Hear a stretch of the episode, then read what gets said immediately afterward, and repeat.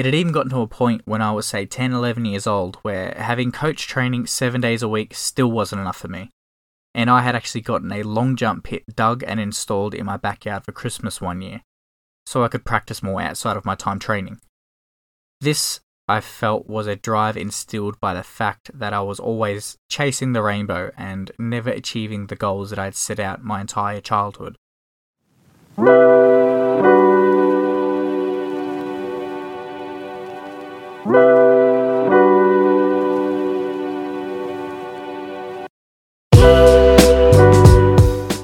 Welcome to the Waiting Game Podcast, a podcast where I attempt to bring more dialogue into the world of Olympic weightlifting and share my experiences and perspectives in the sport and resistance training in general.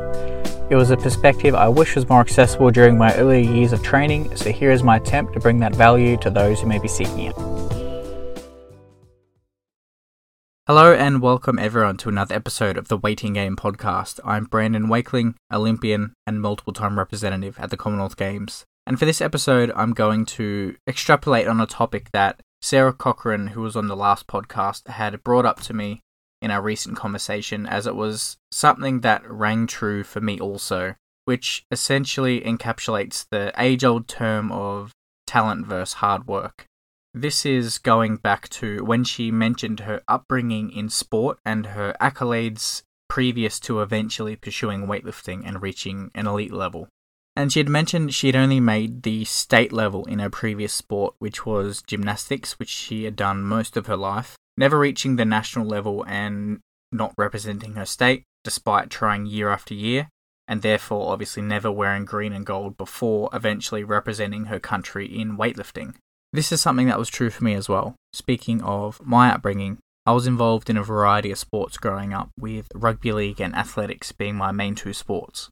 Other sports that I had competed at a representative level outside of these two main sports included the likes of touch football and surf life saving, only for flags and beach sprints. So it all essentially stemmed from those main two sports that I spoke of, in which I had played and trained in from the age of five. And going back to when Sarah said she had only made the state level in her chosen sport, this was also the case for me. So I had made my first representative team for rugby league at the age of 10, and I was essentially in one up until the age of 19, although there was more opportunities around when I was in school. But I had only ever made the regional level, and I always missed out every single year on making the state team. Although when it came to athletics, it was a similar deal, although I made one step above every year as to what I did in rugby league, so I would make the state championships every year from the age of 10 up until I finished high school. And with that, I missed out on making nationals for all eight consecutive years that I was in school.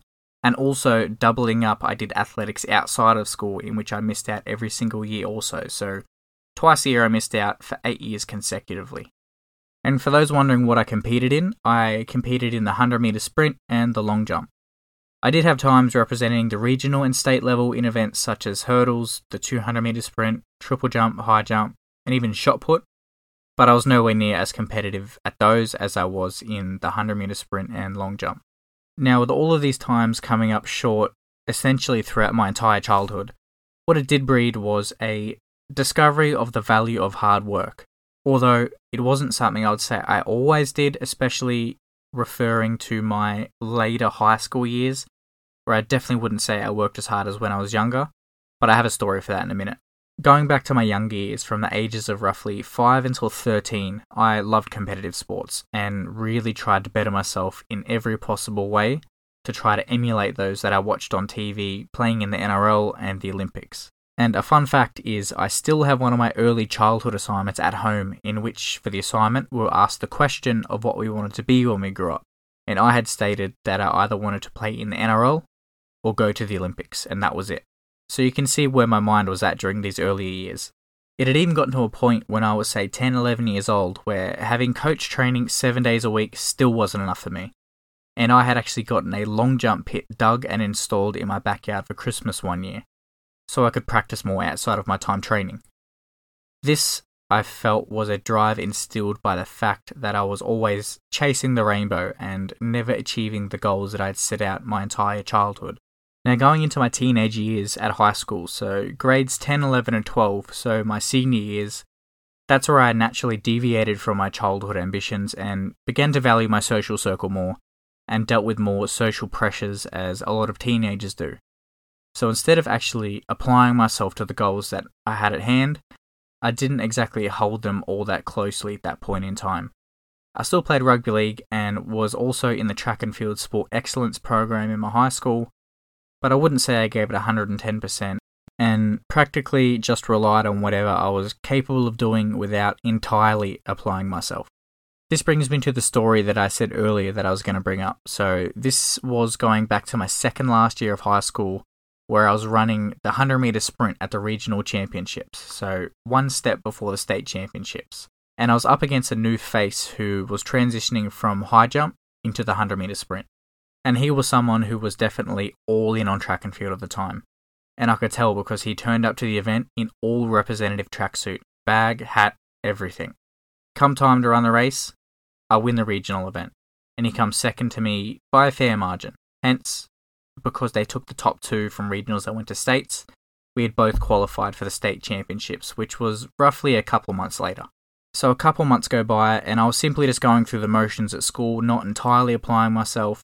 Come state champs time, we line up for our heat, and he smoked me in the event, even beating my best posted time to date. And I was honestly shocked, and even a little bitter by it all, which is obviously due to the fact that he put in the effort and he was rewarded because of it. And I didn't, and I therefore was slightly resentful towards myself that I didn't put in the effort required. So, after a few more years of this similar attitude where I wasn't entirely applying myself, you know, I was living quite casually, drinking with friends as you do as you turn 18. After the age of 19, that's when I stopped going out. I started going to the gym more and really found myself back on track once I picked up the sport of weightlifting. And my university degree started to really get into the end of its run. And what I had noticed when looking at my peers that were in my grade in high school, which was essentially a rugby league school, and those who had made every representative team to the top level from primary school up until the end of high school never transitioned into the NRL. Where the ones that weren't but fought hard to try make it as their one and only sport did actually break through post graduation of high school into the NRL, which I thought was really interesting. It just seemed that those that relied on talent and were praised and rewarded constantly at an early age just didn't get the chance to develop a work ethic strong enough, even remotely close to someone who clawed their way for years without achieving what they'd set out to do. And there was almost a tipping point in which talent would get you so far, but then without that strong sense of work ethic behind it, it just doesn't matter. There's just that point where it's just going to tip over, and the one that had been working hard the whole time is just going to take over. And this was something that I felt I had personally reinvigorated through going to the gym and then enrolling at university. And once I'd found the snatch and clean and jerk, I feel that had just tipped it into overdrive if we're talking a strong sense of hard work and putting in the effort. And when I'm talking weightlifting, I'm not talking about the sport of Olympic weightlifting, but I'm talking about the exercises of the snatch and the clean and jerk for me. As it was something that really pushed me beyond whatever abilities that I had that were somewhat innate slash developed through my earlier years of intense sport. So, yes, I had the strengths in the power and the strength department, but my technical proficiency and my mobility were, I would say, certainly below average as I had in other sporting endeavours prior to this, I would just play by my strengths and be able to excel in a sport or event I was competing in, referencing the likes of, say, flags at Surf Life Saving or even a high jump or shot put, which all played within to that realm of fast, explosive, fast twitch muscle fibre that all of my previous sporting endeavours required. So when it came to weightlifting, it definitely helped as they are explosive lifts to snatch and the clean and jerk but they do require a well rounded base to be able to do well, talking outside of power and strength, looking upon the aspects of technique and mobility, among other aspects. This essentially meant that I couldn't purely just rely on my strengths to be able to get what I wanted over the long term. Day one, I physically didn't have the mobility to even snatch at all. And as time went on, I really had to exercise humility and dial the weights back to get the fundamentals down properly before trying to lift anything too significant. something that I was not comfortable with at first. And it was this mixture of several aspects of, I would say, athleticism that really creates an intense drive to try and master these movements. Which is, I think, partly to why it creates such an addicting nature of the snatch and the clean and jerk. Plus, when the movements are done well, it can use something that's generally seen as quite daunting, being a heavily loaded barbell overhead, and can be made to look quite effortless, which is an addicting pursuit to master within itself. But they are some personal reasons as to why I think I've pushed to work so hard in this endeavor in itself, putting the actual sport aside, as I feel like high performance can't be the only main driver, at least for me personally. Now, to end this episode, I feel it wouldn't make sense without directly actually answering the question at hand, which is what wins in weightlifting, talent or hard work? The answer, I feel, differs dependent on your age, level in the sport, and how long you've been doing it.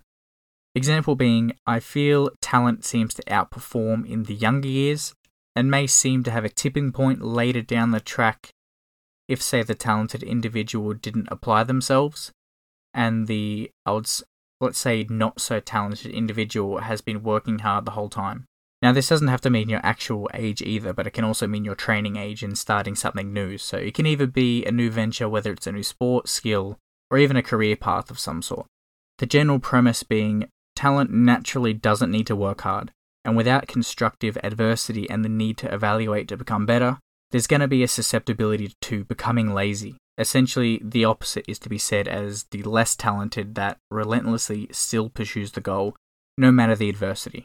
Of course, there's going to be exceptions where, say, the talented individual also works hard, or someone who has less talent may not deal with adversity well and therefore get discouraged, but that is just generally how I have seen it and have experienced it.